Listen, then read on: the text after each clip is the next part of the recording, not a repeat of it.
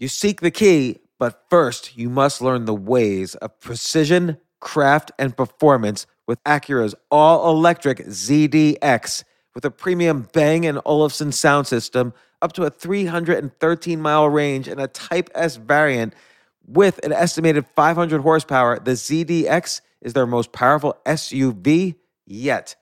Unlock the energy when you visit Acura.com to order yours today. Discover why critics are calling Kingdom of the Planet of the Apes the best film of the franchise. What a wonderful day! It's a jaw dropping spectacle that demands to be seen on the biggest screen possible. I need to go. Hang on. It is our time. Kingdom of the Planet of the Apes, now playing only in theaters. Tickets on sale now. Rated PG 13. Some material may be inappropriate for children under 13. This isn't your average business podcast, and he's not your average host. This is I Will Make You a Millionaire, another episode helping someone reach their goal of making millions. One of the reasons I wrote the book Skip the Line is because I'm convinced that no matter what you're passionate in, there's a way to monetize it and maybe even make millions from it. The guy I am talking to today, I'm helping him with his goal of making a million dollars. He has a very monetizable skill, which is he helps people set up their Amazon seller stores, but maybe it's not his full passion. What we do today, though, is we discuss how he can monetize, how he actually does make money, how he can monetize it even more. A lot of times people have an issue with scaling, and it's not so easy to figure out how to scale more. I've learned a lot from James Quandahl. Not all, I, I tried to set up an Amazon seller store uh, about a year ago. It's really hard. I couldn't figure it out. Jay, I, I asked Jay to help me. He couldn't figure it out. Sorry, Jay, I threw you under the bus there. But uh, James Quandahl's an expert at it, and I'm pretty sure by monetizing that and scaling that a bit more, he will make a lot of money. But it might not be the way he actually makes millions, but we talk about it in this podcast.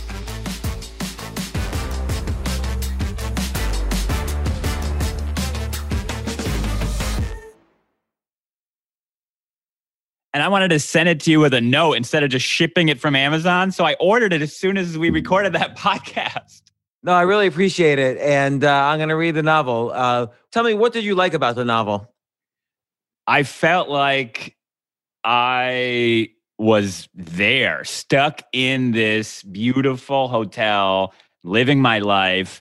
And this, uh, the, the main character did all the sort of things that I would do to keep myself occupied while I was kind of stuck there. He wasn't allowed to leave the grounds. Right. He could not leave.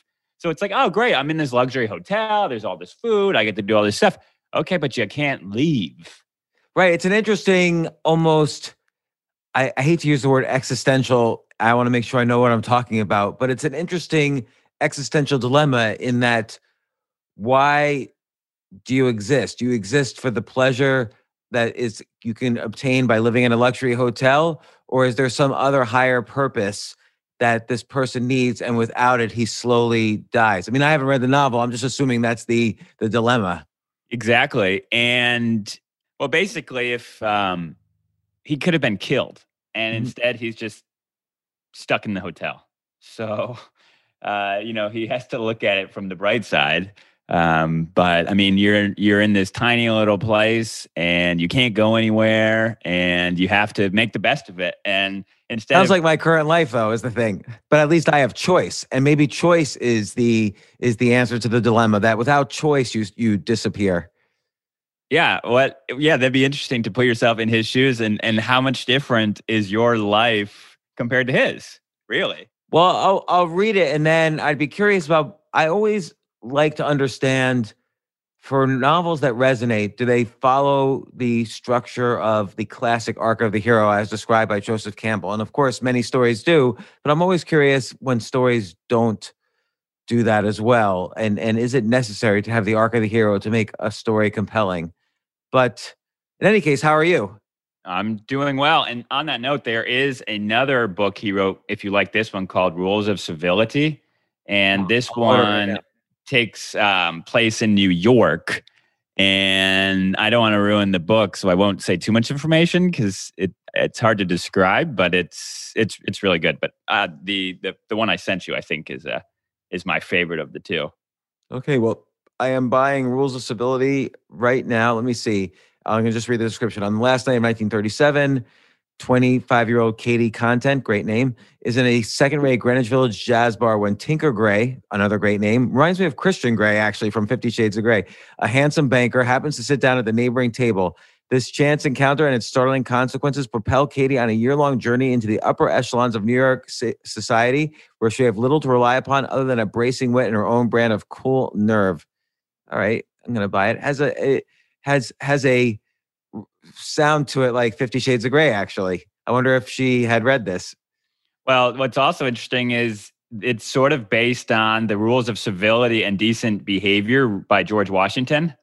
And the main character like got that book and carries it around with him, and that's how he he emulates the um, people of society through that book. It becomes his uh, playbook. Those uh, George Washington rules. Have you ever read those? Yes. They're fascinating. And, but by the way, also again, it makes me think it's interesting to structure a novel around kind of a historical life code that someone else wrote, like Benjamin Franklin's rules or Buddha's rules or whatever, uh, and live your life that way. And then either write a novel or even in some cases, there's been a nonfiction book around this structure, like someone lived her life according to Oprah's rules. and, uh, and that was a best selling nonfiction book. And so that's an interesting structure, also. I'm trying to think of other books like that. Um, certainly, Star Wars has elements of that, like a bunch of people live their life by a code of the four of the Jedi. Uh, I don't know. I'll have to think about that. But okay, so I'm looking at this. But before we get to the Amazon course thing, I just want to run through kind of the basics from the ground up. Like, how are you doing in terms of physical health, emotional health, creative health? Obviously, I know you're you're focused on spiritual health. We've talked about your your spiritual and religious values before. Um, but how's the physical health? Physical health is really good right now. What do you do? Because I'm always curious, like what I should do. But what what do you do for for that? Like what what I like about thinking about physical, emotional, creative, and spiritual health is that it's really a fill in the blank. Like everybody should live it their own fill in the blank. What does physical health mean to you and what should you do? As opposed but but but it's worth thinking about what am i doing for health? For me it, i sort of have like a checkbox in these different categories and at the end of the day based on some rules i guess or habits that i formed i either know if i moved closer to my goals or further away. So with physical for example one of the first things i do when i get out of bed each day is get a big tall glass of water add some trace mineral drops to it and stir it in and drink that whole thing. And then I start some morning movement. So if I start each day with like five or 10 minutes of morning movement or 15 to 20 minutes of walking outside, I have like three or four different routines that I rotate between depending on mm-hmm. how I'm mm-hmm. feeling. I know it's going to be a good day the rest of the day. That's, and, a, that's a great point. And I love the idea of rotating them. I, I do not, I have not thought of it that way. I kind of do this, a similar routine each day but I like the idea of rotating.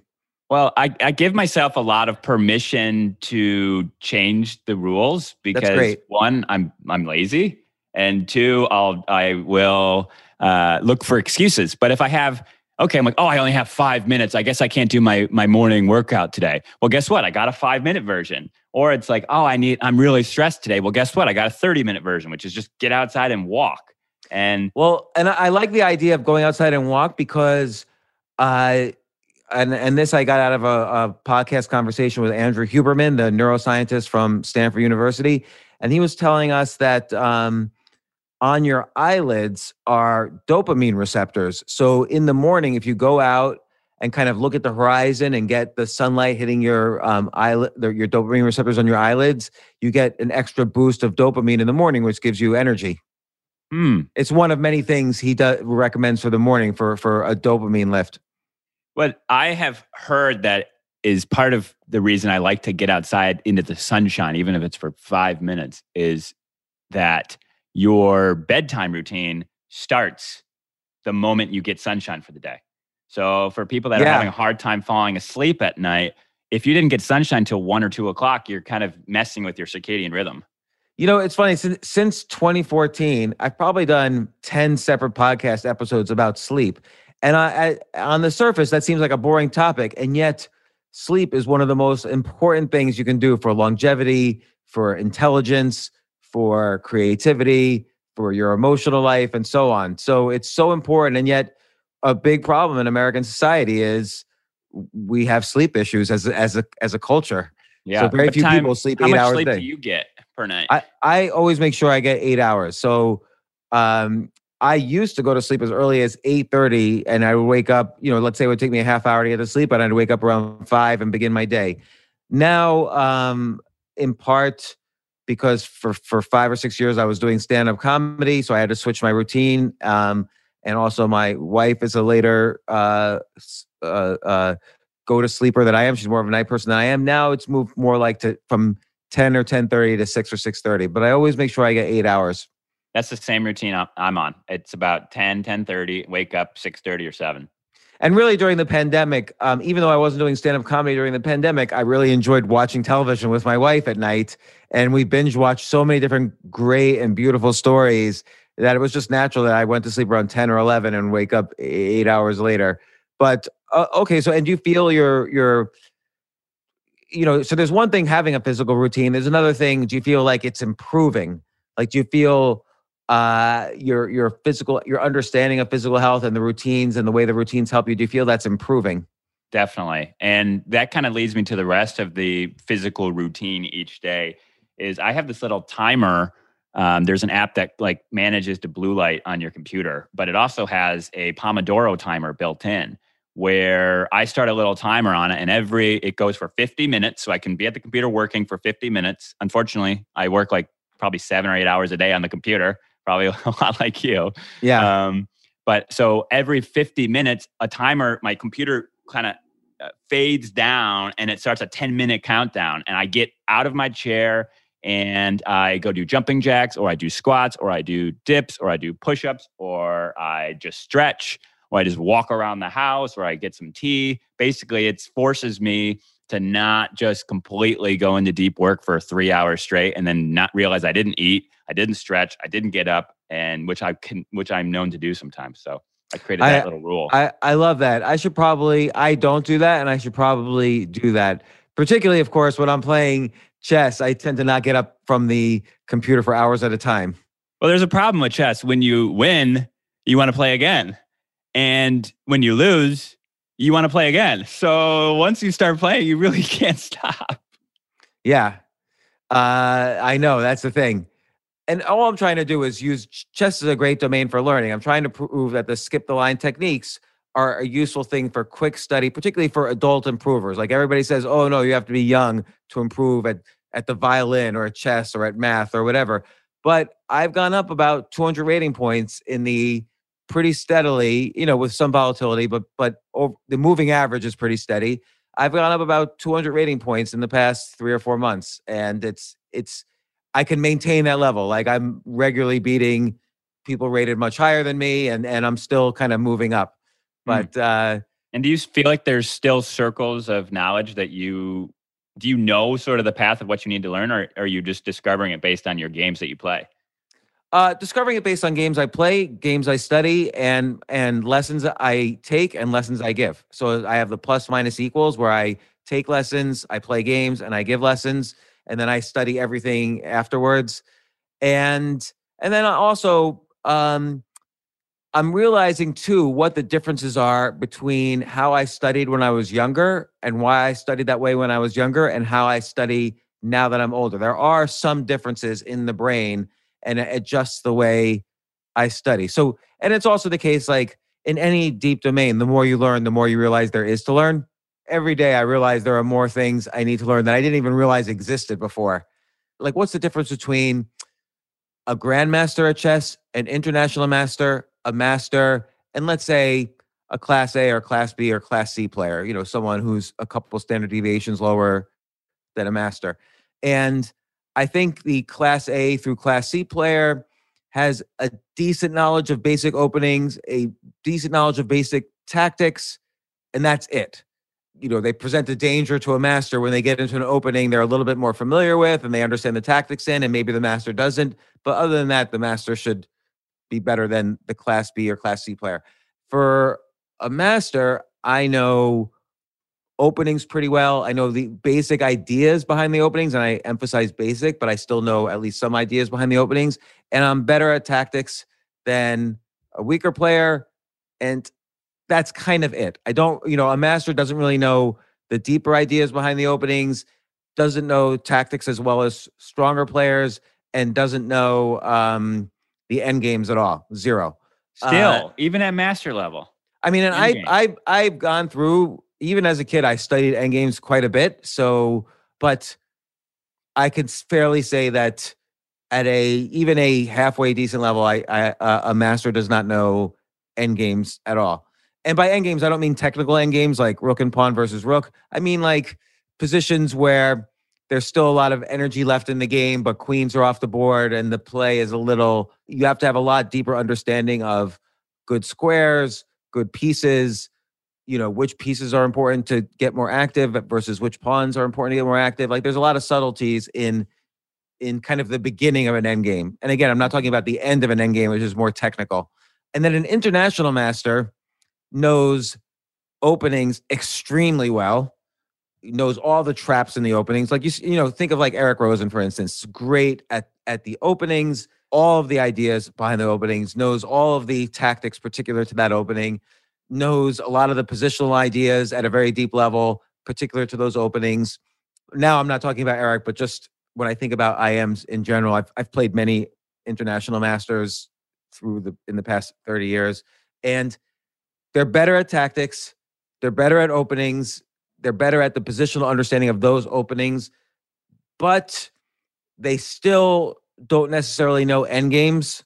And uh, and now someone like an, an Eric Rosen or any international will be better at end games than me, but they still don't really know end games at, at a uh, you know advanced level at all.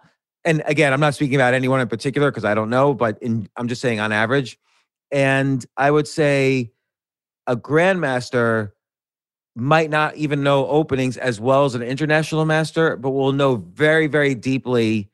Uh, first off, every level is better at tactics than the level before. That's just a given. Tactics are very, very important. So a grandmaster knows tactics better than an international master, who knows tactics better than me, and I know tactics better than um, someone weaker. But uh, a grandmaster has what I call a middle game repertoire. So you know how like uh so James, what what, what rating are you over the board? Uh probably 1400 or 1500. Right. So you have an opening repertoire, right? You have you know what you're going to play as white, you know what you're going to play as black against e4 and d4. You have a, a small opening repertoire. Yep. Right? So so uh, uh an international master will have an extremely strong opening repertoire. A GM and I'm not talking about a super GM, but a regular, an average GM might have a decent opening repertoire. It might not be as good as a fresh international master who's moving up the ranks, who's obsessed with the openings, but but a, a grandmaster will have an extremely good middle game repertoire, which is a phrase that I'm coining right now, which is there's hundreds and hundreds of kind of patterns in the middle game. They will recognize those patterns and know what the plans are for those patterns much in much more in depth than an international master, for instance. So a simple example is you get into a situation with an isolated pawn, a pawn that can't be protected by other pawns. A grandmaster will know every nuance and every plan of how to play an isolated pawn position. That will be in their middle game repertoire. Now, that's a very common type of middle game situation. So masters and IMs m- might know that as well, but GMs will know it a little better. But GMs will also have many other sophisticated, like, what do you do when you have a space advantage? Do you trade off the minor pieces? Do you trade off the major pieces? This is unclear.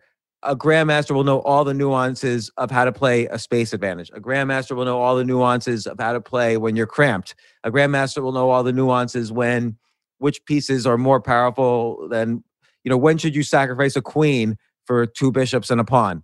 they will know the relative value of pieces better. Because they know this so well, they don't need to know the openings as well as an IM. Mm. unless they're a super GM. Then you need to know the openings at a at a professional at a much deeper level. And a grandmaster will know the end games a thousand times better than an IM. Like I was talking to uh, a grandmaster about one particular end game, and there was one particular move that looked good to me, and the grandmaster said, "Ugh," he had a physical reaction like, "Ugh, that's the worst move possible." But then I saw the same GM later on a Twitch stream, and he was giving a lesson to some international masters, some players much stronger than me. They liked the same move I did, and it was in fact a losing move. And the grandmaster was able to show them how that was a weak move, even though even to the IM and me, it looked like a winning move was actually a losing move in the end game.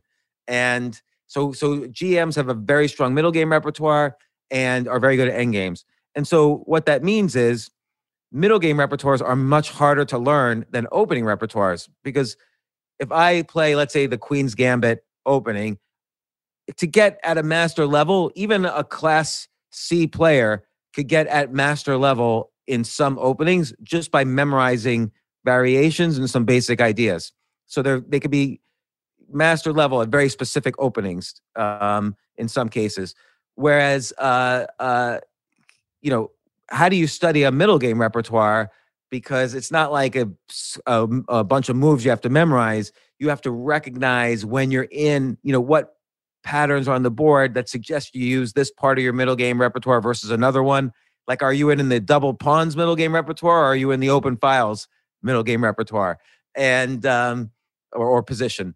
And there's hundreds and hundreds, maybe even thousands of things you need to know for a middle game repertoire to be at the GM level. And when you start off studying these positions, you don't even know what positions you need to know.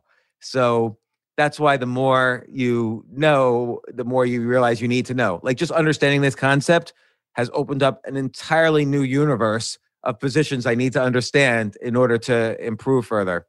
And and then there's the brain aspect, which is that tactically, I study tactics every day and I'm trying very hard to learn tactics.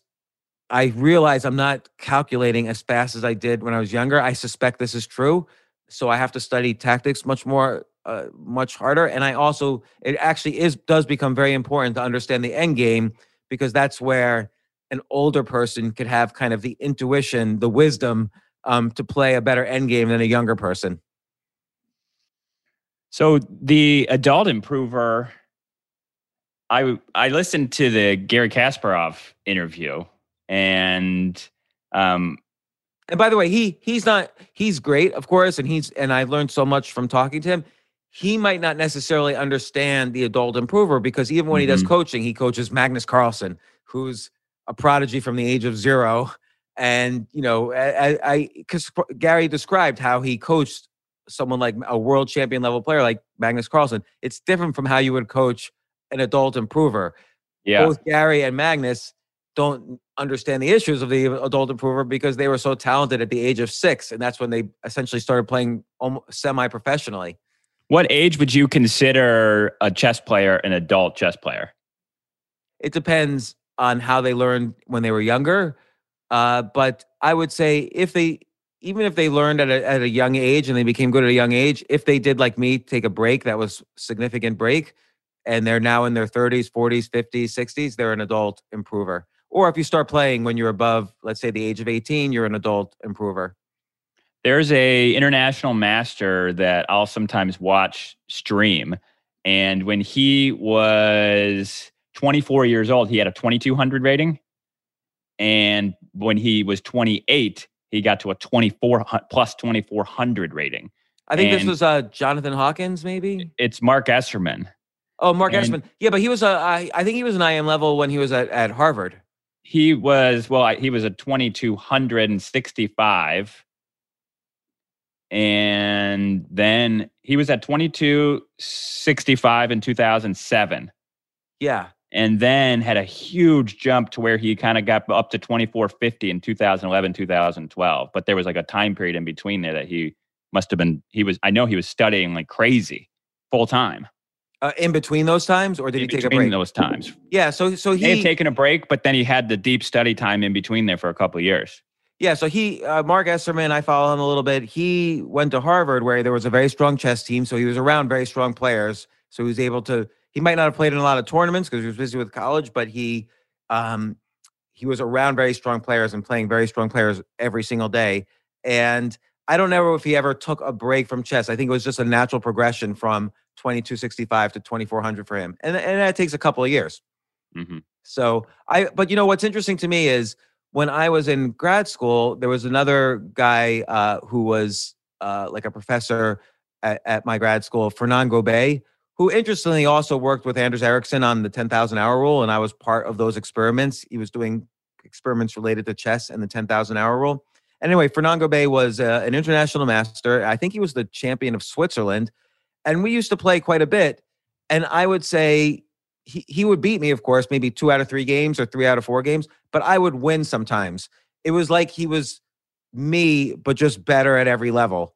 Whereas when I play a grandmaster, they are just, it's just crushing. Like I can't, it's like in, well, it's like just in a few moves. Um, grandmasters are a different breed than international masters because they understand at a deeper level these middle game repertoire situations and and that's why they're able to play fast. They don't have to calculate as many tactics, and also just they're tactically better anyway. But like I felt like I could compete against an international master, and sometimes in blitz chess, even online, I'll beat an IM, but I've only beaten one GM at uh, blitz online in the past four or five months. But I beat plenty of IMs and FMs and so on, and it's just GMs, and I see IMs beat GMs, but uh, you know international masters beat grandmasters, but grandmasters are just they are tricky. You are not you can't trick a grandmaster that easily. Eh, they're going to trick you. And it's because they understand deeply what the what the pitfalls are and the nuances are in every type of position, in hundreds of types of positions. International master is already incredibly strong and professional level, like we see that, but uh, it takes several years to go from someone as strong as an IM to re- of several years of constant study to get to the GM level. So that shows you like eight hours a day. Uh, let's say th- at least three hours a day. Wow. I mean, Karpov once said, and so Anatoly Karpov was the world champion before Kasparov. Karpov once said he would study three hours a day maximum. After that, it wasn't worthwhile for him. But that's just him. And he had a very particular style of play where he really understood at a deep level uh, middle game positions and how they move into the end game. So incredible at the beginnings of end games and the ends of middle games. So so that might not require as much memorization, for instance. And um and but he also worked on his physical health, his emotional health. You know, his whole day was devoted to chess, even if he only studied it three hours a day. Well, that's one thing that's interesting. We were talking about physical health. Is I watching some of these international masters and grandmasters, it doesn't seem like that's necessarily a priority as it would be in professional athletic, like uh, like a like a football player or a tennis player or a hockey player where they they have a nutrition plan, they have an exercise plan, they have a sleep regimen, they're tracking all of that and it seems like at, at, I don't know about at the top top level like Nakamura and Magnus and Fabiano and and those folks but um what are your thoughts on that? Like is there a place for that? A place for for what? For them to like formalize the the nutrition and physical plans of these master players. Uh, maybe. Yeah, you mean if it, you mean if like Carlsen was teaching someone, um, you know, weaker than him, or I mean, like if you're on the Detroit Red Wings, your everything you eat is figured out perfect for maximizing your athletic performance. But uh, you go to a chess club and they're eating bags of chips and and drinking Monster Energies. Yeah, that's why you rarely see like if you look at the candidates tournament that just happened, which was let's say I don't know, the 10 best players in the world playing, um, none of them look unhealthy at all. It's not the it's not the stereotype of a chess player. And if you look at every single world champion, so let's look at um, going backwards, Magnus Carlsen. Um, I'm only thinking of the the big names, not the uh, but they're but they're all probably the same. But uh, Magnus Carlsen, Anand, Kramnik, Kasparov, Karpov, Bobby Fischer, even Spassky and you know the ones below before that, they're a little older, the Russian ones from the 60s, but they all are in perfect health. And then if you look at the candidates tournament that just happened to the tournament that picked the challenger for the next mat, world championship match, they're all they all look incredibly healthy. Whereas if you go to the local chess club, they, uh, like you pointed out, they look incredibly unhealthy. And so you're right. It- having and this applies to everything. If you want to be a peak performer, like among the best in the world, and not just top one percent, like I might be in the top one percent in the world for chess. Certainly online on chess.com.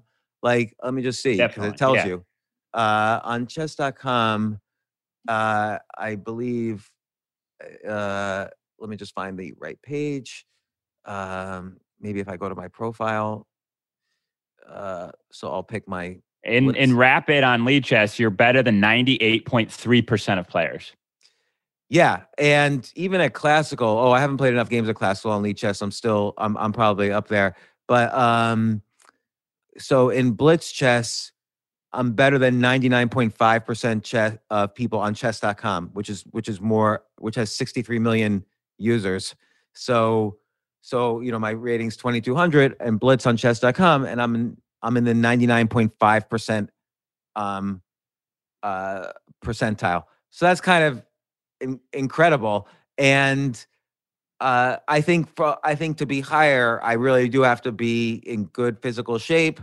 Um, I can't have any, and this is related to again. This was the next question I'm going to ask you. Which, for instance, I can't be going through a divorce. Would probably would probably not be so good for me for my chess playing because you need emotional health and you need to be improving that. And you need to understand yourself, like when you get anxious, when you get uh, scared, w- when you get upset with yourself or jealous or paranoid like you you have to keep improving your emotional health or you won't play at, a, at an optimal level and you have to understand the difference between losing a game and learning from a game and you have to have the patience to study your losses rather than just being angry and going on to the next game that's the only way to improve past 2200 and my rating there is exactly 2200 um but yeah so i was going to ask so and again this is important for peak performance so i ask you next how's your emotional health Emotional health is good.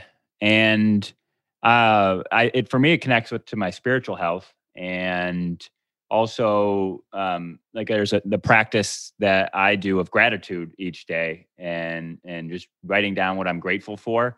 And then when my wife and I have dinner each night, um, we we took this from Dave Kerpen, but we sit and we say one thing we're grateful for in the house and one thing we're grateful for outside of the house, like Oh, that's a good way to do it. coworkers or um, this call with you and Jay or um, something not in the house. Because for a long time it was it was just one or the other. We didn't always make sure we did something home and away. Um, and another thing that I do for uh, mental health and or spiritual health is is like proactive breath work and proactive walks outside. tell me about your breath work So a couple times a week, I take an afternoon walk after lunch every day. That's another one of my physical um, milestones. Have lunch, get outside, take a walk, and I leave my phone at home. And uh, a lot of times I'll do box breathing, which I got from Mark Divine's book. Um, and basically, it's a four count breath in, and then you four count hold, and then four count breath out through your mouth, and then a four count hold, and then you repeat. That's so funny. You know, um, so we've learned about this recently on the podcast. That's uh, in among Navy SEALs, for instance. That's that exact technique exactly is called combat breathing or tactical breathing. And uh, Amanda Ripley, who wrote the book Unthinkable: How People Survive, what sort of people survive during disasters. Uh, this is a common way, you know, when facing disaster to to breathe in the way you just described. And so I, I think I'm going to start doing that as well. And and these are good things to keep learning and incorporating into your life and and, and so on. I like the linkage between emotional health and your spiritual practice. Well, I do think it, for the breath work, James, I think that it's really great to have these tools in your tool belt.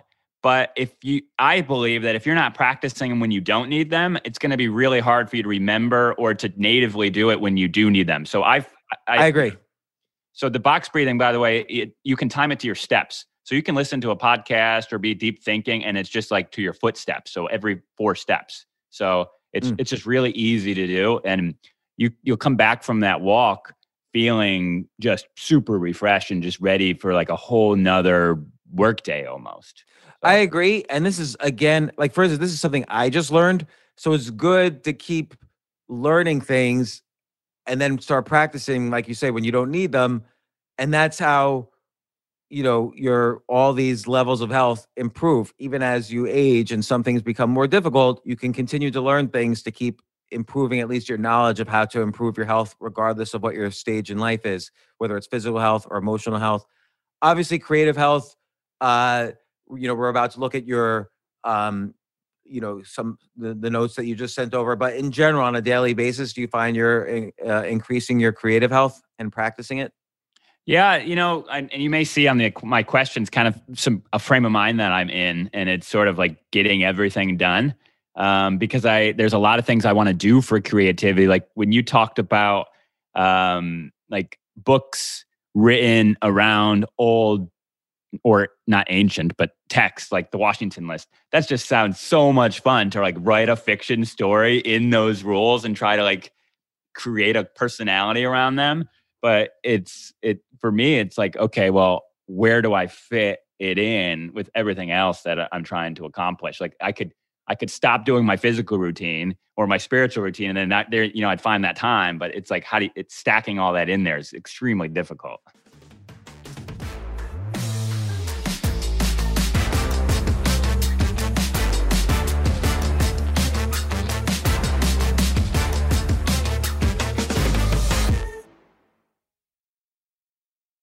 I have to say, Airbnb has changed my life. I just love staying in Airbnbs. Like in about a month, I'm going to Cocoa Beach, which is right next to Cape Canaveral. I'm going to watch some rocket launches. I'm going to, of course, be staying in a very nice Airbnb on the beach. And it's just such a great experience. Like the whole world is available to us now because of Airbnb. But whenever I'm at an Airbnb, I always realize, you know, I the home that I left to come to this Airbnb, I could be making money on that right now by hosting and and being an Airbnb myself. So, and I've known people, I had a friend who basically, you know, made a living from turning his home into an Airbnb. So if you have a home, but you're not always at home, you do have an Airbnb there. And it's an e- it can easily fit into your lifestyle and it's a great way to earn some money. Your home might be worth more than you think. Find out how much at airbnb.com slash host.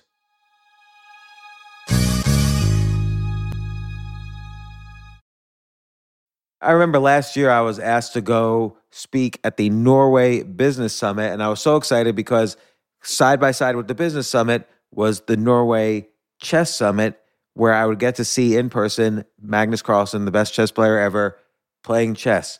But it was four plane rides, like to get to the city that I ultimately I would go to. So I really did not want to fly for 14 hours, and they, they were willing to pay for everything for me. So I, I at first class. So I didn't want to fly for 14 hours and not be first class. So I had to hurry up and get on the phone immediately to get those first class tickets to a chess tournament in Norway. And listen, this is just like when, you know, you have to know when you want the best of anything, you have to act quickly or someone else will get it instead. And I did not want those seats to fill up. So it's like if you're hiring for your business, you want to find the most talented people for your open roles before the competition scoops them up. I just was talking to a friend this morning where he was trying to decide between some programmers and he waited a little too long and both the programmers he was interviewing took other jobs like great jobs so you know what's the best way then to hire the best as quickly as possible ziprecruiter ziprecruiter finds qualified candidates fast and right now you can try it for free at ziprecruiter.com slash james just try it and see. You'll, you'll find out. So, ZipRecruiter's powerful matching technology takes center stage to identify the top talent for your roles. Immediately after you post your job, ZipRecruiter's smart technology starts showing you qualified people for it. And I know this because one time I signed up as an employee, potential employee on ZipRecruiter, and I got nonstop. Really, I was, even though obviously I wasn't looking for a job, I love what I do but I just wanted to see what would happen because they were a, a, a, sponsor of my podcast. And the most interesting jobs would pop up in my emails like, "Hey, you're qualified for this or that." And so it's interesting to see. So just just go there and try it. Try ziprecruiter.com slash James. Amp up your hiring performance. Now, this is more for if you're hiring, but amp up your hiring performance with ZipRecruiter and find the best fast. See why four out of five employers who post on ZipRecruiter get a quality candidate within the first day. Just go to this exclusive web address right now to try ZipRecruiter for free. ZipRecruiter.com slash James. Again, that's ziprecruiter.com slash James. ZipRecruiter, the smartest way to hire.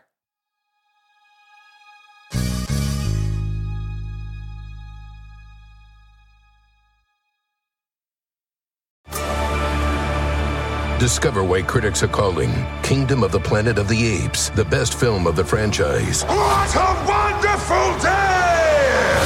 It's a jaw dropping spectacle that demands to be seen on the biggest screen possible. We need to go.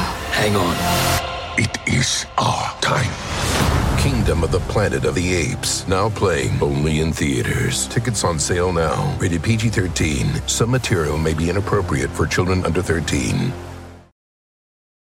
One important rule of thumb I try to do is, particularly when I get busy and it's clear I have to give something up, I don't give up things I love to do more of things I hate.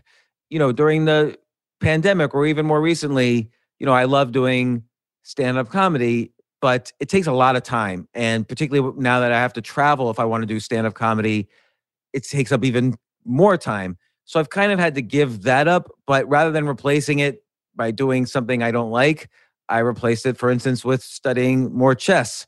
And so I don't have to, you know, so so I can actually get more of that in in less in less time, which allows me to do more of my responsibilities. But um, I just want to mention about gratitude also, and we've talked about this before. Gratitude is one of the few things, or maybe the only thing, which helps increase your baseline of happiness. Everyone has a baseline that whether they get sad or happy, they'll always eventually revert back to their baseline but gratitude will increase your baseline. One thing I try to do, which you might want to con- just experiment with, is I like to solve what I call difficult gratitude problems.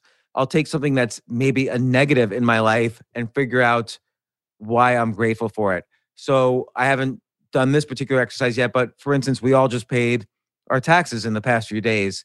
And boy, I really hate writing a check. Everybody hates writing a check to pay their taxes. Like I worked hard for that money and blah blah blah.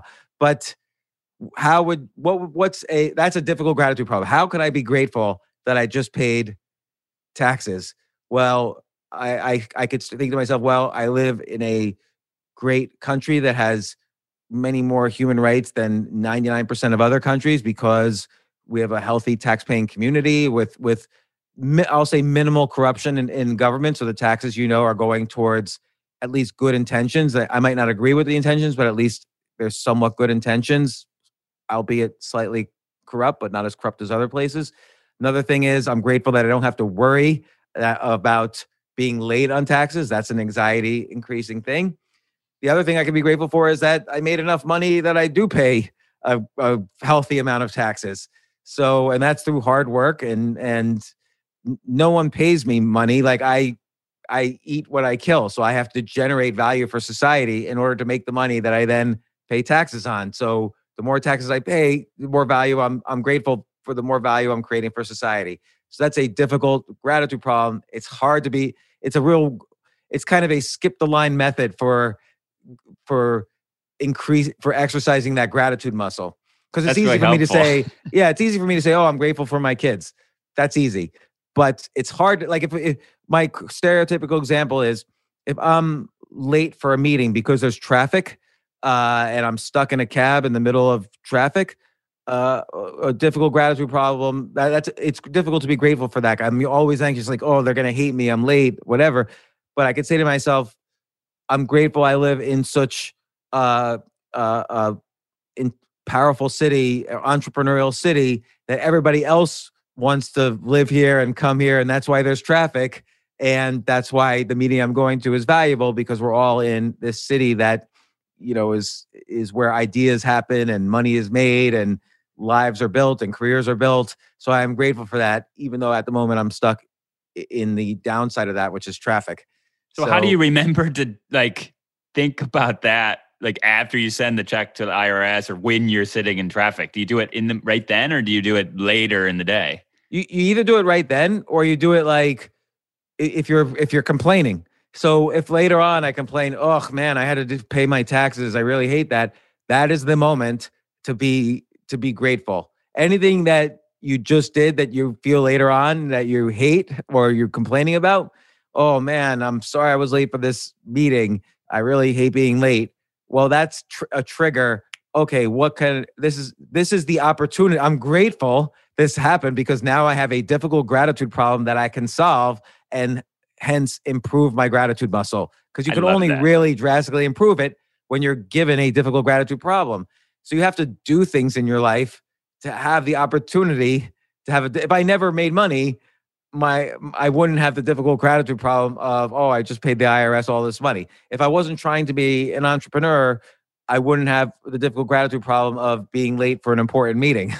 That's so, true. You know, so it, it's also a good sign when you have these problems that you're doing things. That's why you have difficult problems. So, or if you lose money in an investment, you know, okay, I, I'm grateful now. I have an opportunity to learn something and not repeat a mistake, and I have an opportunity to uh, uh, at least I'm trying things. I'm I my my assessment of risk versus reward was probably correct. Uh, and when you do go for rewards, there are risks. So you should fail at some things. If you don't fail at anything, you're probably not going for big enough rewards because you're not taking enough risks. And so I'm grateful that I might have a good balance of that and I can always improve it. Uh, and this might give me a guide to how to improve it, whatever situation's happening. So that's just my my notes on gratitude. And and I'm going through this because you know, it's one thing we can talk about um, the notes you have about doing an online course and this and that, which is what we've been doing the past few sessions. But I always have to remind myself to get back to the basics because without that foundation, again, it's the example bet- uh, between the great chess players and the players you see at the club. They're clearly doing things other than chess. They're improving their health. They're keeping their emotions stable. Uh, you know, Vladimir Kramnik was a great example where in order to become world champion, he had to improve his diet. He had to solve some health issues. He got married to a woman he loved, as opposed to, you know, partying. He was known as a partier when he first hit the professional scene, and he really minimized that. And he quite possibly could be the greatest player who ever lived now. So, you know, he's the one who beat Kasparov to become the, the world champion. And um, I think, I forgot who beat him. Maybe, I think Anand beat him.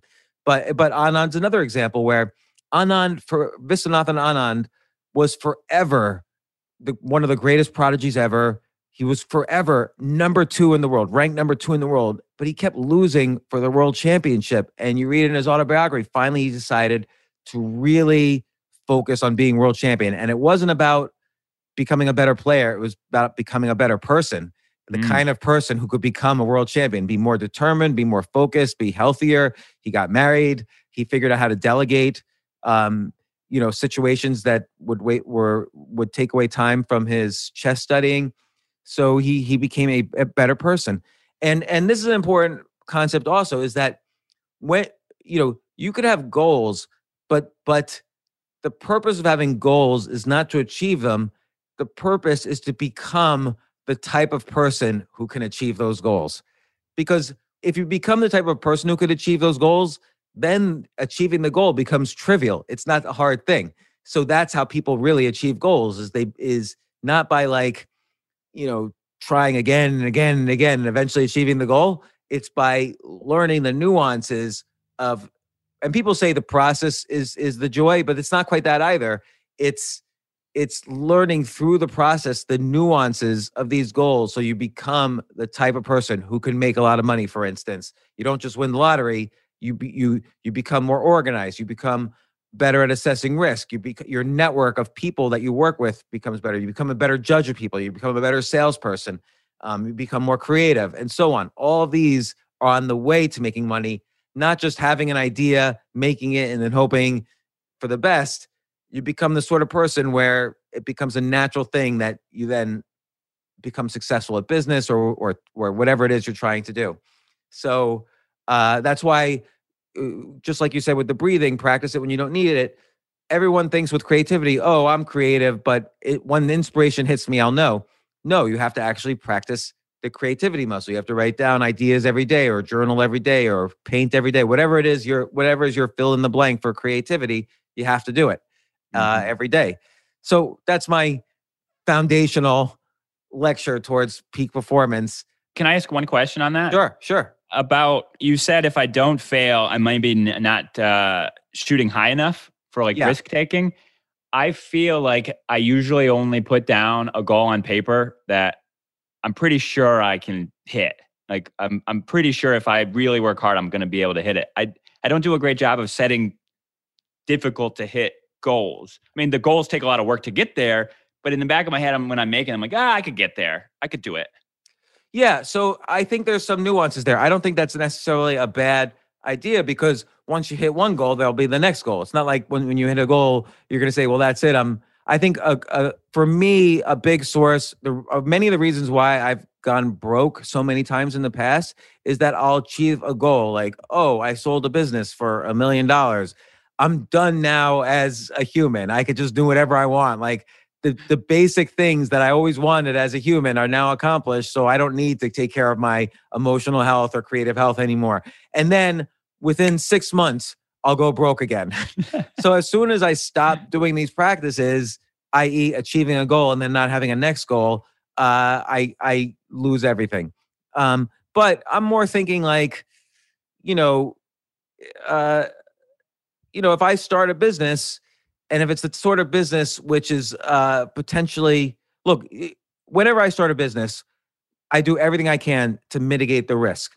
Uh, uh, you know, I think I, everybody says entrepreneurs are risk takers. I think it's actually the reverse. Someone like a Richard Branson or an Elon Musk, they their job once they decide they're going to start a business, they know the rewards are there if the business is successful. Their job at that point becomes 95% of their job is eliminating the risk.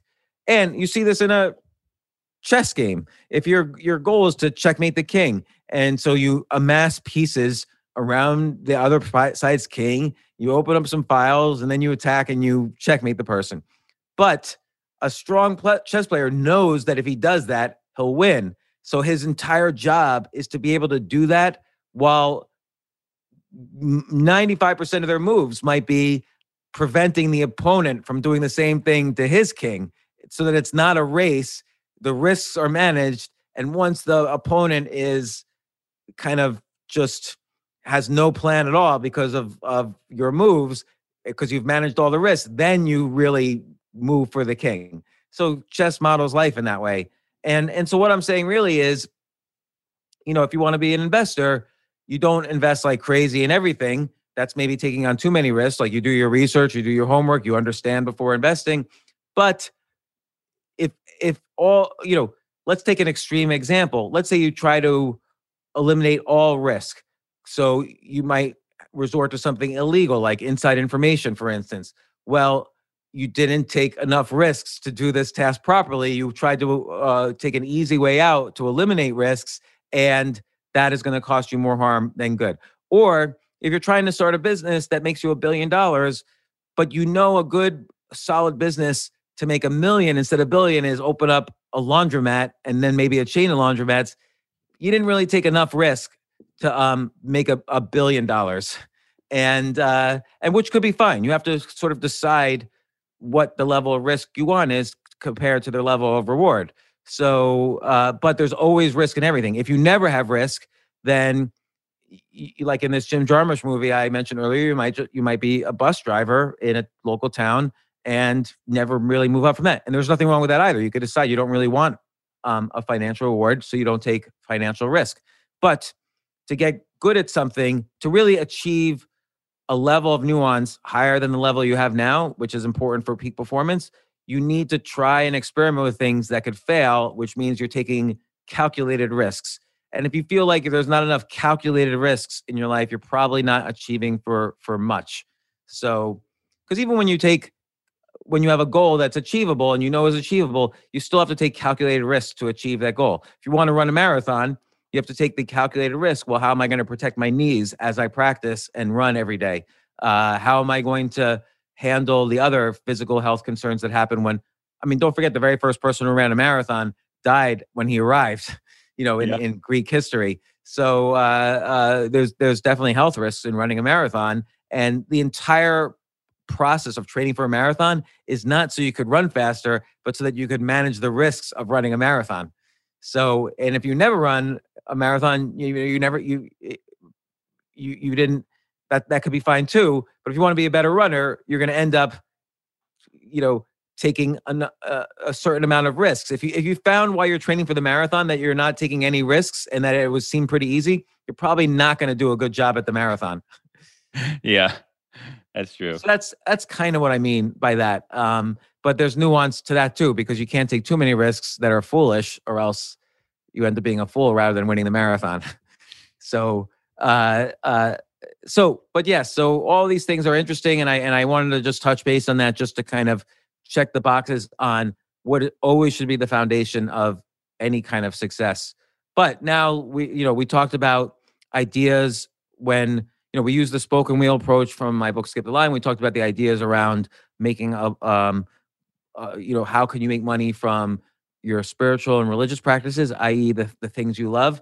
Uh, and there's also the thing that you do right now for a living, which is, um, you know, you help uh, people uh, optimize and create and and market and and focus on you know you you, you focus on helping people with best practices for creating a good Amazon store and making a lot of money from that and you help others do it. And then using that as the wheel there's many different spokes. We spoke about some of them and how do you evaluate a spoke.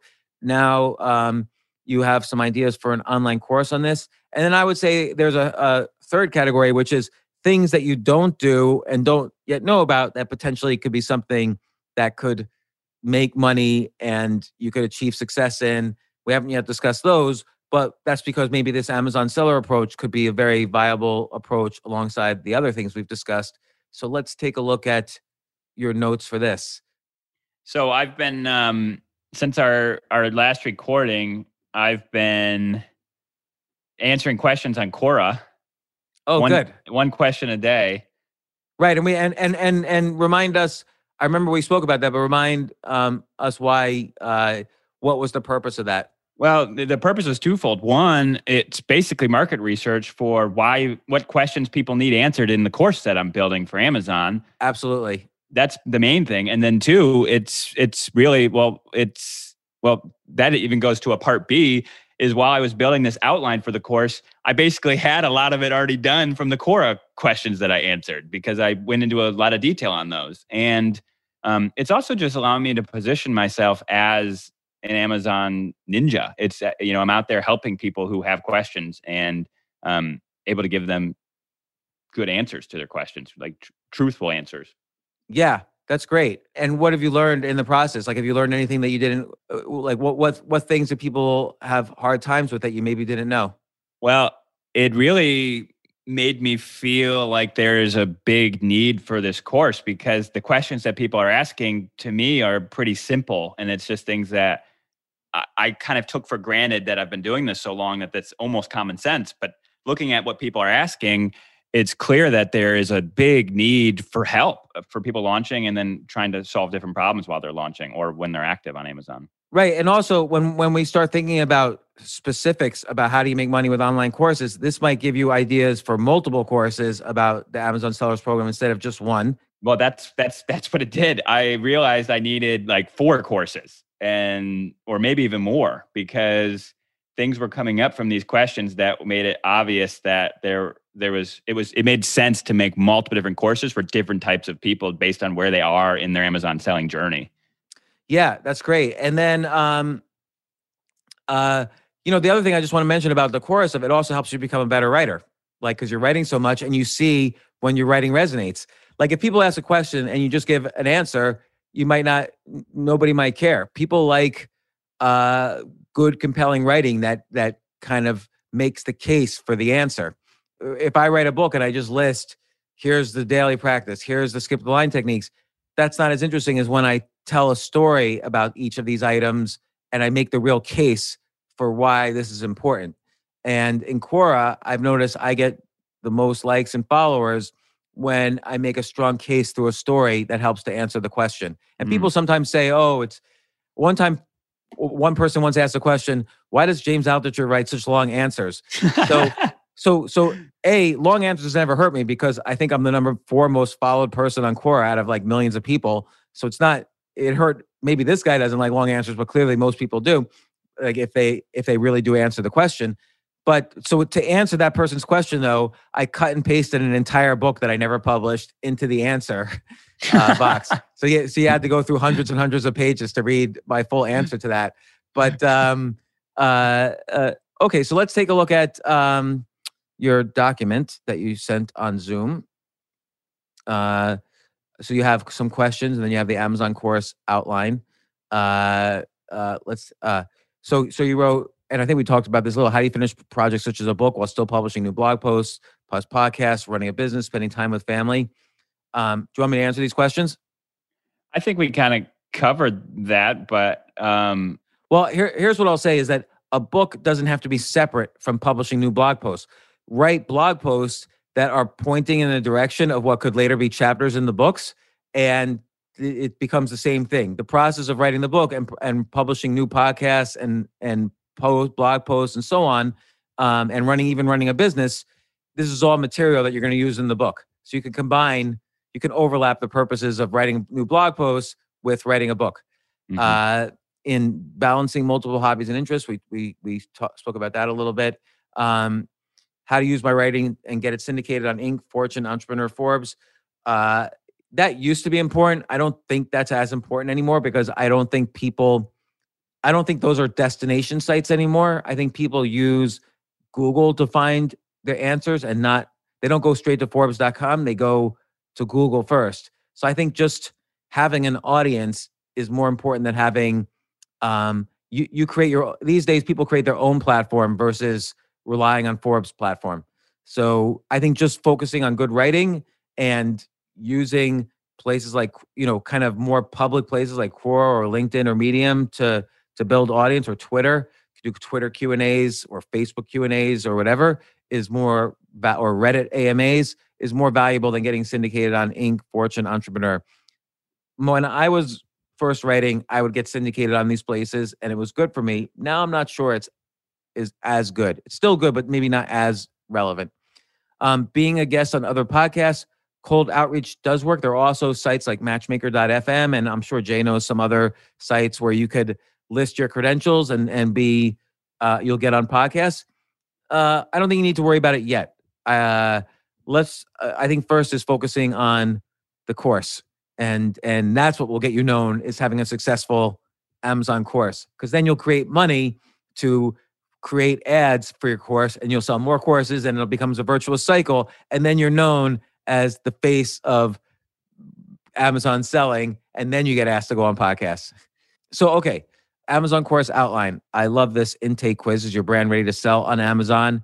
Yeah, the, the quiz is the quiz is finished. There's a, so there's a live quiz there now that anyone could take and basically it just comes to my email I didn't even automate it. It's I'll just read it, review it, research their brand, and then reply. And at this point, and then figure out what the criteria is, and then automate it down the line. Right. So again, that's a very useful point for mitigating risk. If you had to automate it, that would take a lot of time and effort, and even some money to automate it. If you don't know how to program yourself, or if, or if you don't want to waste time with whatever it is, Survey Monkey or whatever, depending on what parts you have to automate. I think manually is the best way to start any business. Do as much as you can manually.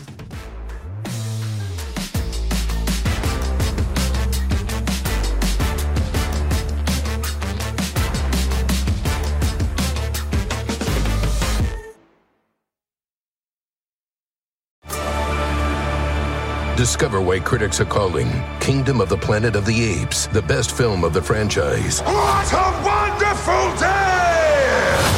day! It's a jaw dropping spectacle that demands to be seen on the biggest screen possible. We need to go. Hang on.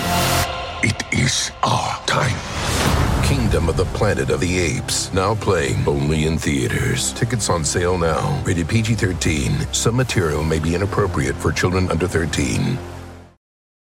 Shopify is the global commerce platform that helps you sell at every stage of your business. With the internet's best converting checkout, 36% better on average compared to other leading commerce platforms, Shopify helps you turn browsers into buyers. In fact, Shopify powers 10% of all e commerce in the US. Sign up for a $1 per month trial period at shopify.com slash podcast free. All lowercase, shopify.com slash podcast free, shopify.com slash podcast free. The other great thing about an intake quiz is are you familiar? You're almost certainly familiar with Robert Cialdini's uh, rules of influence. Mm-hmm. So, so scarcity, creating a set feeling of scarcity is important. And of course, you don't want to do it in this BS way, like act now while supplies still exist. But here you're basically saying, you know, I have a unique course and I have a unique skill set to teach this, but I don't want to waste anyone's time and I don't want to waste my time. So take this intake quiz. You're creating a feeling of scarcity. Like they, people want things that are scarce. And this is a very unique, sincere, or, or authentic way to create scarcity other than saying, I'm only selling 100 courses, uh, which is ridiculous because you could sell a billion. It's online. So I love the intake quiz idea. Uh, so let me let me just quickly read the rest of this. Course one: Follow my proven step-by-step plan to become an Amazon seller and launch your products. Let's see. Um, uh, course two: Scaling up your Amazon store by marketing your brand. Great. Uh, course three: Market your Amazon store on Amazon. Course four: The Amazon account health. Love this. I love this breakdown. Um, you've really outlined course one. Uh, so let me take a look at this. By the way, I love this breakdown because as Jay and I experienced about a year or two years ago, it's hard to create an Amazon store. Just setting it up is is difficult. Let and then course once you set it up, it's an entirely different topic to market it and a entirely different topic using Amazon ads themselves to market it. That's an entire I would take a course just on that. So Yeah. I think this is a good division. There might even be more divisions, but I think there may need to be more. And I also part of that intake quiz is this like step one, where it's all what you need in front of you to register your Seller Central account. Because like I think a lot of people just they buy a course and then they're stuck for a few weeks just collecting the information that they need to even start. And then they lose motivation, they get distracted, they, they and then they end up never finishing the process that's what I happened to want us. people. I want people to have everything they need in front of them, sit down, take this course, and when they're done with it, it, it at least be live and ready to go. And it, that won't take long. So, so I would have. Uh, I'm going to edit your document. I so your first thing is the intake quiz, but um, and then you have uh, course one, and then you have zero one. I would have also what you just said. I would have as an intro to this, like this is your goals for the course. This is what somebody should get out of the course. So there should be a chapter zero. What what I want you to achieve from this course. Yep, that makes By the time you're done with this course, here's what you'll be able to achieve. And then people could decide, oh, that is what I wanted to achieve. Or or no, no, I already can do that. I want to market my course. And then you could say, even in the intro, we'll go wait for course two or go to course two, how to market your Amazon store. yeah, don't buy course one if you're already on there. Yeah. So um, so I, I like this. And explain in, in in the intro, explain why is it difficult? Why do they need a course on Yeah. them on Amazon store. So, and here's where testimonials are important. Like, I need someone, you know, Jackie O from Cincinnati says, I need this course because I was trying for, for six months to set up an Amazon store and I was doing everything wrong. And, you know, have stories and testimonials and maybe your own story about how you got into the business. You know, you, you need to, um, you need to explain why you're doing this you know, and why people need this. And again, the ideas from Robert Cialdini's book, Influence, are helpful. Also, the four U's of copywriting are helpful. Uh, Do you know, have you heard of that? The four U's of copywriting. I'm Googling it. I've written about this, uh, but uh, Is it you as in Y O U or you as in the letter U? as in letter U, like, so the, the four U's are useful. Um, how will this course help people? Urgent. Why do people, you know, uh, here, how does the course move the reader to act? Uh, unique. And, and I think urgent is because if you're setting up an e-commerce store and you don't have an Amazon seller store, you're really missing out because there's a 30%, people are 30% more likely to buy on Amazon than on a person's own website. Yeah. And I saw an interesting stat from Jungle Scout. It said 80% of Amazon sellers wish they started sooner. And I'm, Yeah. I'm always shocked when I talk to brands that aren't on there and they're just like, eh, I don't know. We don't know how important it is. I go, oh, wow. Someday you're going to wish you did this sooner. Yeah, yeah. So you need to put this in the intro. So Okay. and then unique. How does the course? Why is the course different from other courses about e-commerce or Amazon selling? And ultra specific. This is where you say this is what you're going to achieve from this course.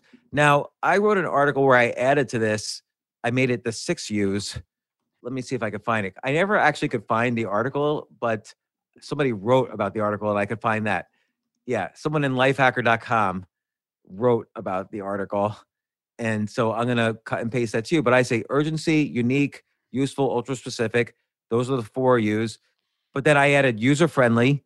So your course has to be really, really easy to do, uh, to take your course, and unquestionable proof that this course is going to help you. Unquestionable proof is through testimonials or some measurable statistic. Could the proof also, I mean, is that a money back guarantee of some kind go into that and somehow? Or like Yeah. when people do 110% of the money back? Yeah, yeah, something like that. Or you know, we you could figure that as you go along. But uh, I'm gonna cut and paste this into the chat. This article from Lifehacker. For anybody who's listening to this, if you Google "master the six U's to perfectly pitch an idea" on Lifehacker.com, and also put my name Altucher, you'll find this article. I think it's about how to make a pitch. Uh, it's master the six U's to perfectly pitch an idea, but they apply to everything. Yeah, so that's it's very important to have this kind of intro. Now, uh, I'm I'm not going to read out loud all the things in here, but let me just take a quick look. Uh, okay, I, I love this. You clear you very detailed outline. Um, you this would be a great course. Jay, are you, you on? Are you listening? Yep. Jay, as someone who you technically tried to create an Amazon seller store, and I'm going to out you, and you failed to do it for Yes. me. it's it's so hard because like they have to like upload all the ID card, right? And, and so, Jay, Jay, look at this outline. And if you had this course, would it have helped you two years ago set up an Amazon seller store, or even oh, yeah. now? Because you haven't done it yet. So, oh yeah, for sure. You know, here's an idea for the course. It's going to work best if we're actually making a store, like Yeah, so- showing a real store. We could start the James Altucher store finally. A, Right. The long, the long-awaited James Altucher Show Amazon store.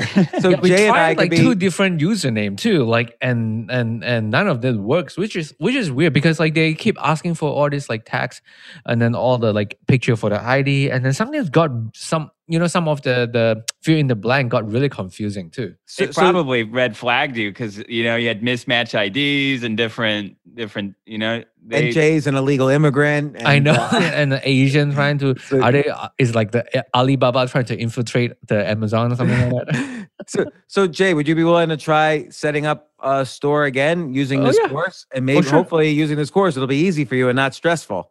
Oh yeah, for sure. Uh, that would be the goal. Yeah. Uh, uh, so let's see. Um, so Jay and I could be both be testimonials. Jay Jay will set up a store. But okay, let let's say this is your course one.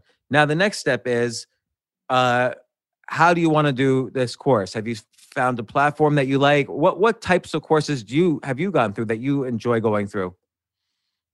I think it's I actually like when a course is on a platform that has a bunch of other courses rather than being on like their own independent website. I agree with that. because I want to put my information in one place, and I I, know there's some there's some spoke to cons to that as far as like the pricing, and so you don't have as much control over some of that. But I think you can help a lot more people, and for me, it would be more about getting as many people as helped as possible uh, versus a little bit better profit margin. So are there any platforms that you specifically that you like? I like I like Udemy. Okay. Uh, and and Udemy, anybody can create a course. As far as I can tell, That's great. And um, uh, we did a one episode about online courses on the Side Hustle Fridays with this guy Brandon Lemon about being a salesperson, and he used Skillshare. But those were very also simple courses. And then, um, I mean, I'm familiar with Teachable because I was an early investor in that, and um, they seem pretty good.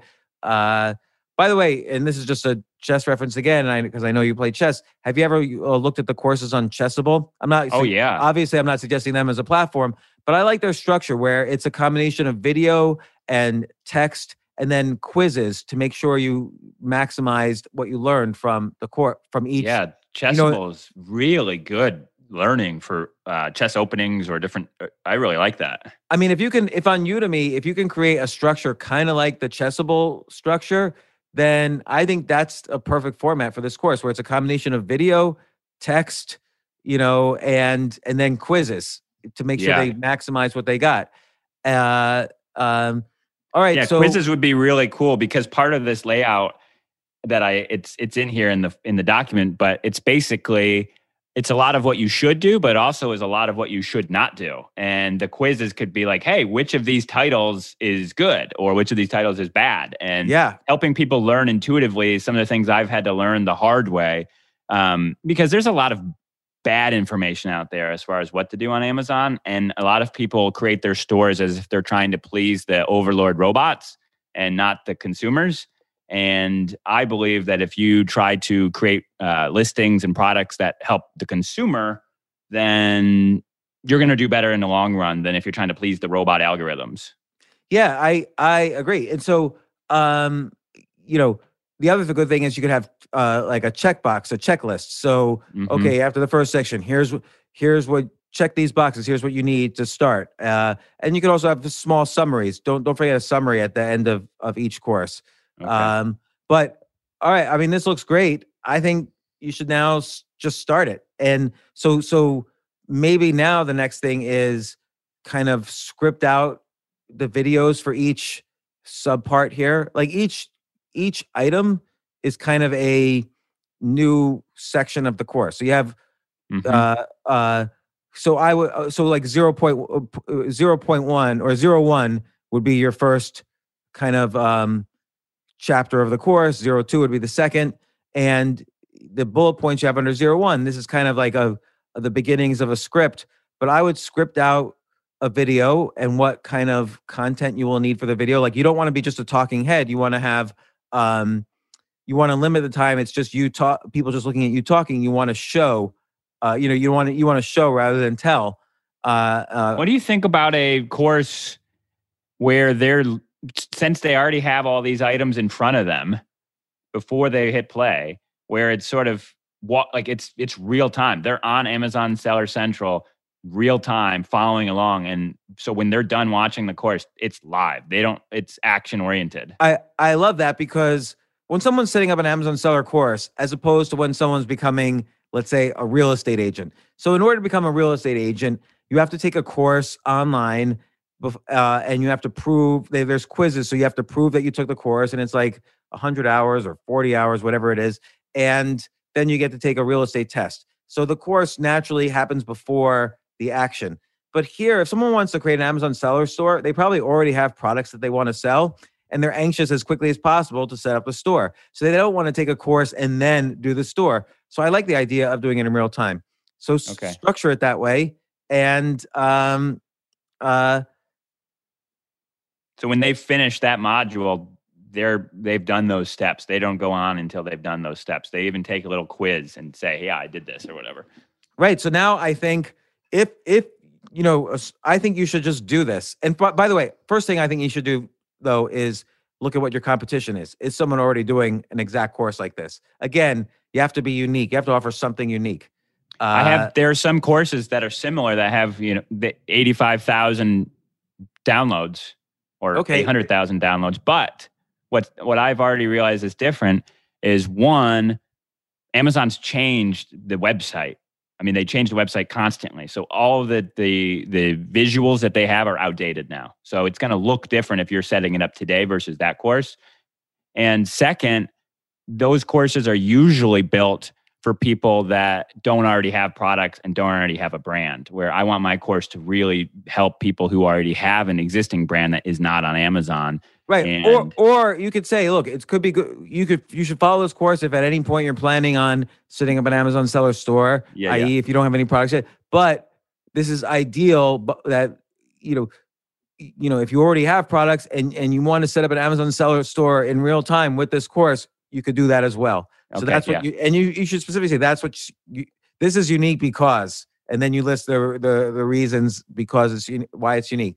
Okay. And I do think a combination of video and text and checklists and quizzes and summaries and best practices are all important. So so it's sort of like the next steps then is you know signing up for Udemy, um, scripting out the videos, writing the text, do it at least for the first section, and uh, then we take a look and we see if if Jay can take that first chapter of the course. I don't know what it's called, the first chapter of a course or the first lesson in First the course. lesson. Yeah. And um, uh, uh, you should just do it. But you, but again, in the intro, you have to say why you're unique, and it has to be really true. You have to say why this course and not any other course is important. Um, and uh, I think you should just go for it. And if if it's unique, and you know, in that other one is kind of market proof, it had 85,000 downloads, and if yours is unique, you should you should have more than that that, that many downloads. Particularly now, there's more Amazon seller stores than ever. So you should absolutely start this. Uh, and uh, you know, and then you have to figure out, well, how are you going to do video? You can't just set up a camera in your house and do video. You really need to, um, you know, think about it in a professional way, like how you're going to do this video. I mean, you can just do it in your house, but you just have to make sure it's as professional as possible. So, so think about that. Um, and you know, and, and Udemy will have some suggestions on that. Like all these c- course platforms will have suggestions on best practices for making a course. And uh, I would just get started. What do you think about just getting started on this? Yeah. Don't don't forget the intro though, and using the the six U's in the intro to explain why they need to take this course. Uh, we're going to take this course, so it's got to convince Jay and me. So, uh, uh, and my wife Robin, because it was Robin and Jay who were trying to set up the Amazon seller store, and they and they couldn't do it. what were you going to so- sell? You know, like I have I have all sorts of products, like a choose yourself mug. I have uh, choose yourself jackets. I have my books. Uh, I have lots of different merch for the podcast, so I was going to sell that. Uh, and yeah, so I I would just I would just get started on this. Like, do you have do you have time to get started on it? Yeah. All right. Uh, Definitely. the part that worries me is the the videoing, but I think well, why don't you start it without video? well, I Um, mean, I could do video here with, with a camera, but I'd, I- I'd have to. That's what something I don't know right now is where I would go to record it. So I'd have to figure it out. But I don't. All right, So well, that's a let- problem. again, let's start. Let's try as simple as possible. Maybe all you need to do, like, you need to be able to take do screen capture videos uh, to show what you're doing on the screen and edit Mhm. that in with you talking. So, and you use GarageBand for that, and it's not that difficult, but it does require learning a skill of basic video and audio editing, which is not that hard. Jay, for instance, taught me how to do it, um, and every now and then I need Jay's help to to update my knowledge or or remember what I'm what I'm doing.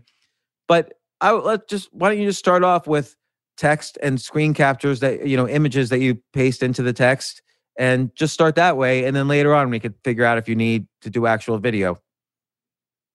Yeah. But but at the very least let's make the first inroads.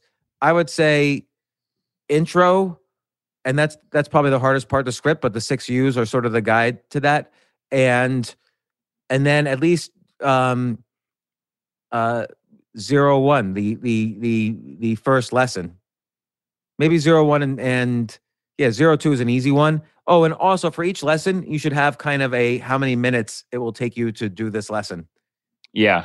so but you yeah. That way I- they have that time when they start it. I mean, they don't don't sit down unless you have 20 minutes because you need to finish this live while you're watching it. Right, and also it shows them this is not going to take them uh, uh, ten years to set up their Amazon seller uh, account. So uh, you know, it's both a, a guide and also a, um, gives them optimism that this is going to be a very quick course for them to do this and and valuable. So I would try to do at least intro zero one zero two. I I try to do at least intro zero one and zero two.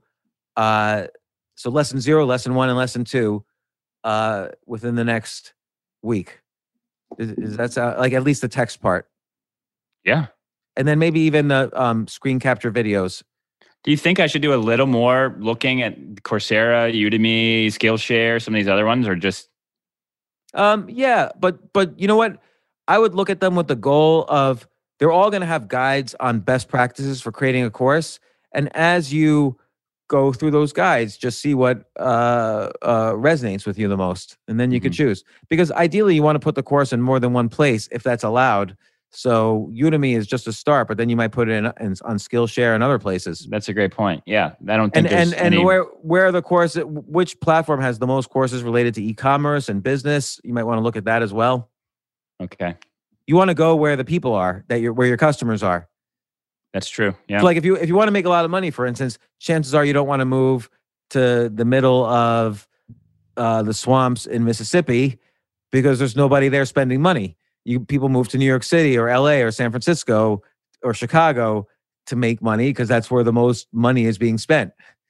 So uh, so you want to go to the place where your customers are yeah. and where there's and where your customers are spending money on courses. So wherever that one course is, where there's eighty five thousand downloads, that might be a good platform for you. which was Udemy.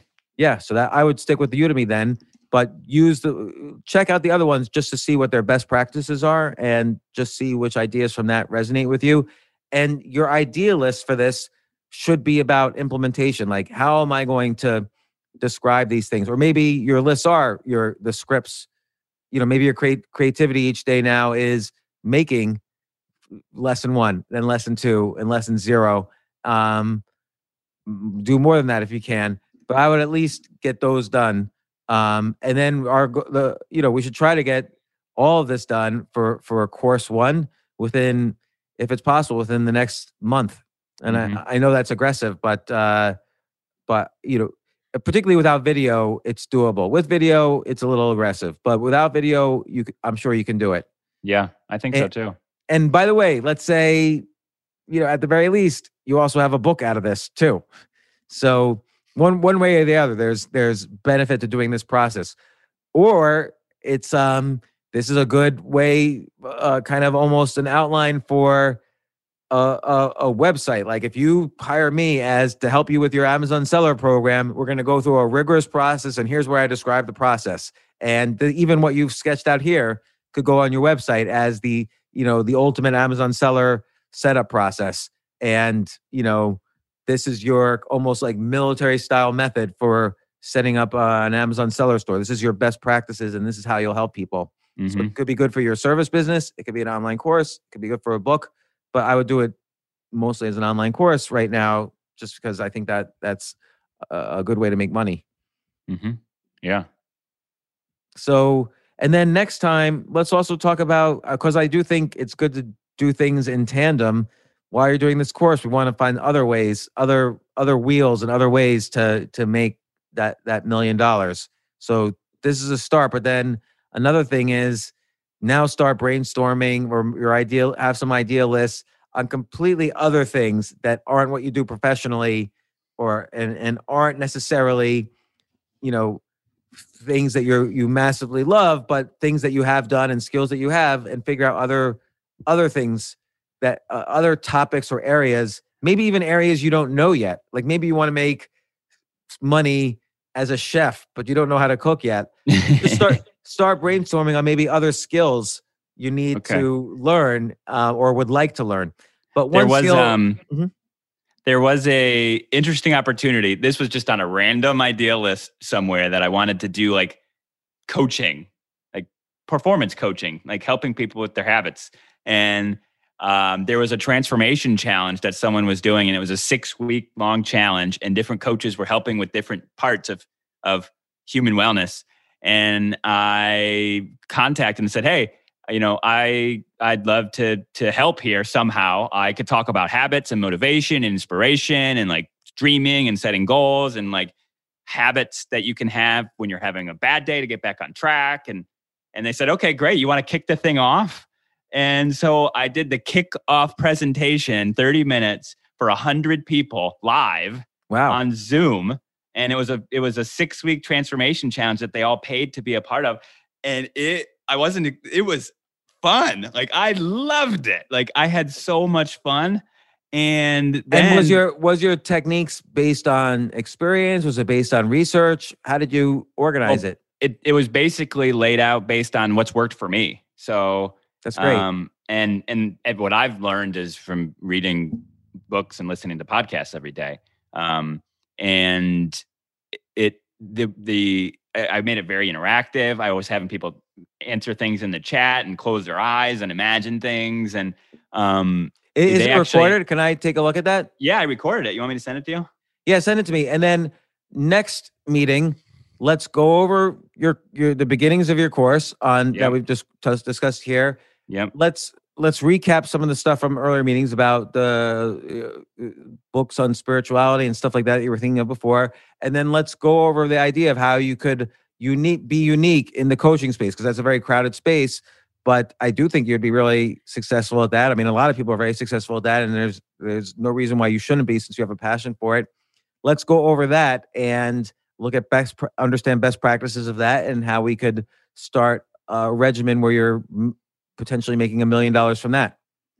That'd be great. It, James, it it gave me so much energy. I was before I went on, I was sick. Like like I felt probably the most uncomfortable I've felt in a decade. Like just like my wedding day, I didn't have anywhere near these level of jitters, and I had to go take a walk. I'm like, I'm going outside. I'm taking a walk. I only have seven minutes. I need to get outside. Like I need to breathe. I need to do all my techniques. But as soon as it started, I was I loved it. It felt That's great. so good. And but here's the best part. It, it wasn't just about me. It was the the participants said it was really really great, and they sent in testimonials. And then I got invited back.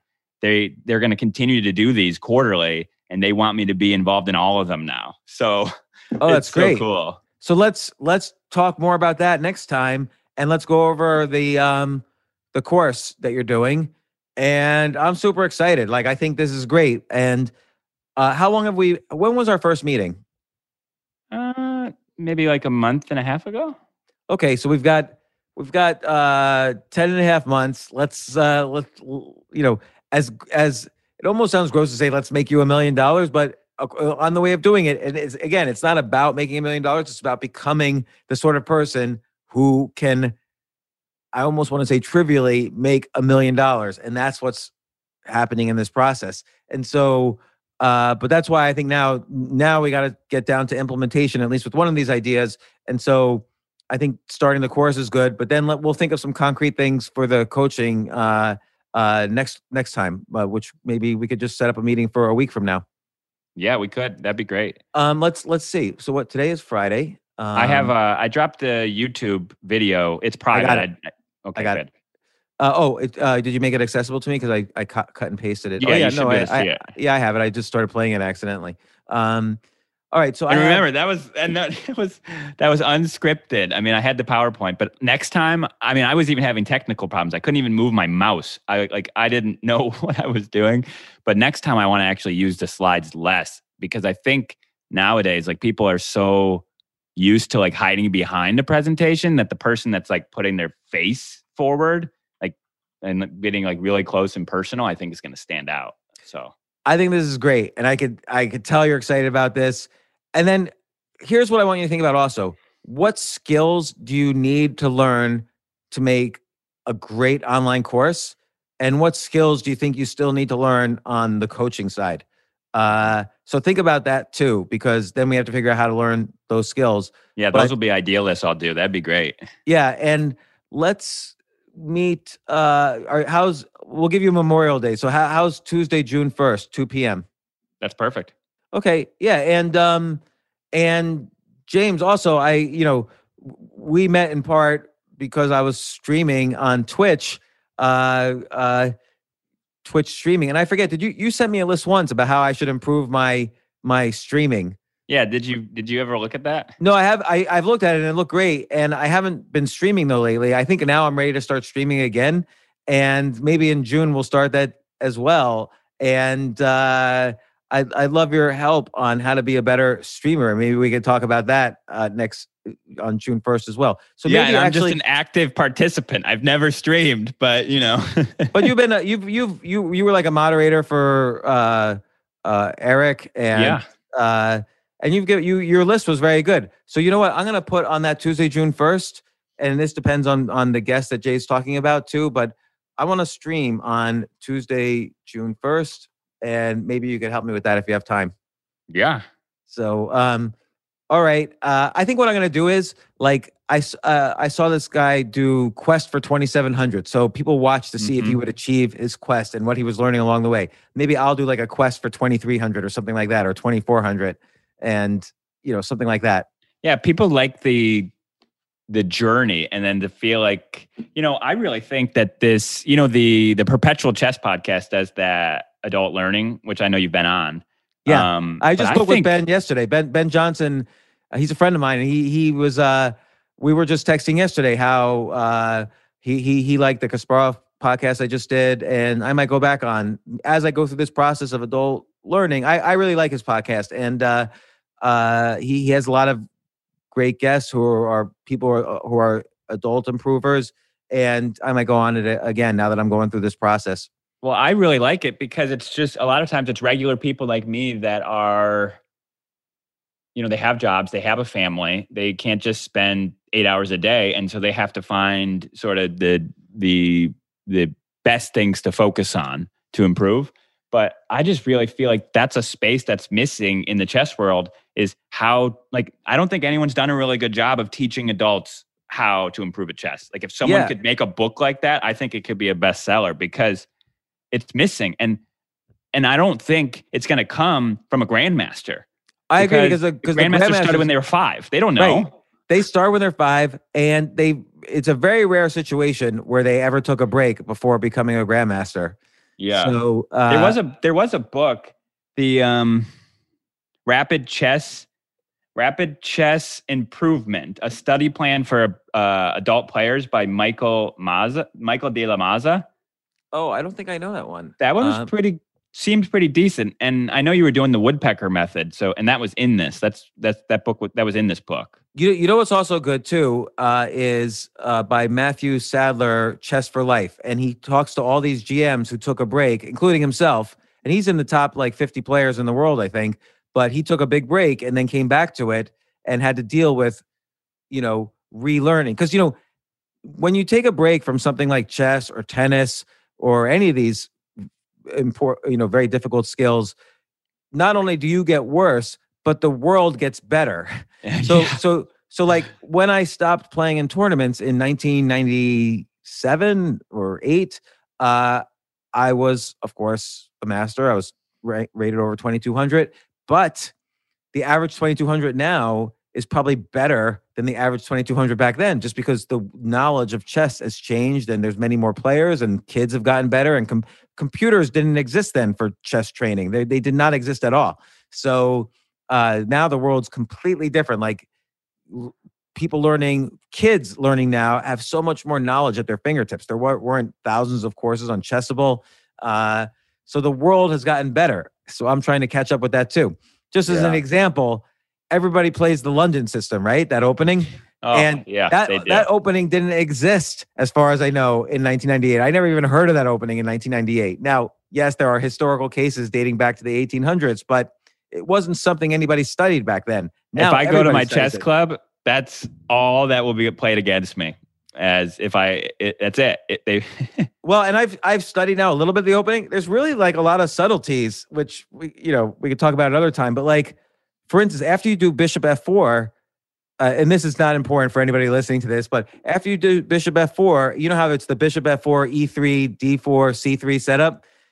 Do you ever go for the E4 break? Well, maybe I- not I- because your bishop's already outside the pawn chain. You don't might not need the E4 break. When do you, and a lot of people don't know these subtleties, even the people who play it at the master level. yeah. You know, you watch. There's a guy, Andras Toth, and I think he coins himself as one of the most underrated, un, uh, underrated YouTubers. I think he's like adopted that term. He's one of my favorite chess players, favorite chess YouTubers, and favorite streamers. He is awesome. He How do you how do you spell his last name? T O T H A N D R A S. He is so hilarious, so educational, and he has all these phrases that uh, he's in Australia now, but I think he's from Hungary. He's an international master, but he loves to shred the London. Like, and he has beaten uh, Eric Rosen's London, so that's Oh, pretty really? impressive. And uh, I'm trying to think of another uh, one like that. Uh, who's like, there's the butcher. I think he's trashed the London, um, and he's an IM. He's see, this is the thing though. IMs like, the, you know, they're all great. I think IMs are even better than GMs for watching YouTube videos about openings. It's 'Cause very- they- I feel like it's more relatable to me too. Like, Yeah. I understand their language. Where whereas when I'm watching like GMs, I'm really getting a sense of deeper levels of play. Even when you watch Eric Hansen, who's you know, he's one of the best players in the world. On chess.com, he's the number one ranked player in the world for rapid play. Uh, and he does these great streams where he's like, he, he gets so upset at himself when he blunders and he throws chairs and But wait, but hold on, hold on. Can we can we just say this? His blunder is not actually a blunder to like me. It's like, oh, I didn't this pawn. Oh, I feel like that pawn's so weak now. I would, don't even know what it means. You know? yeah, yeah, or or it's like a 17. Like I can't believe I missed that. It was like a 17 move tactic. Yeah. But uh, but he's also very tactical. He's very he's amazing. But he'll say things like, um, he'll be playing Magnus Carlsen at Blitz, for instance, and he'll be like, "Ugh, I just gave him the E5 square. You know, give give Magnus. I always know, give Magnus a square, and the game's over." And so, like even like nuances like that. Oh, I wish someone could say that about me. Give James Altucher a square and the game's over. So what does he mean when he says that? Like that's very valuable information. And he's That's just true. saying that off the top of his head, but then I have to think about it. So I think you should write the book. it, could be. Well, let, let's talk about that next time. You can help me uh, figure out how to write it and how to structure it. Yeah, I think it. There's an audience for it, and I know I would buy the book. particularly if I could make it like like skip the line is a little bit about like a guide to adult improvement in some sense. It's also about monetizing, which is different from adult improvement. But if I tie in, maybe write some articles on specifically how um my specific techniques for doing it for chess, which are very different from any book I've ever seen. Mhm. Maybe there ever be an audience for those articles, and then that could point me in the direction if there's a book or a podcast out of that or whatever. You know Um, the the Art of Learning by Josh Waitzkin. It's a chess and martial arts book, and it Right. helps you with both of those. But it's also a book on just learning in general, and it makes it applicable to the whole world. and I I have that book actually, but I've never read it. Um, because I, again, I was worried with him, not worried, but uh, he learned at a very young age. So if he came back to it and started relearning, that would be interesting to me. But yeah, And then you he know I'm went after he after he left the chess scene. Right, he became a Tai Chi. Exactly, he became a world champion in another uh, designation as a much older person. So I mean, I'm gonna read it. Uh, you're, uh, you've convinced me. I'm gonna read it. you should. It. I loved it. It's, it's on my on my book of uh, my list of favorite books for sure of fifty something books. Excellent. Reach out if you have any questions to me or Jay. Okay. Thank you very much, James. I really appreciate it. This is fun. This is so much fun. Yeah, no, for me too. I really enjoy this.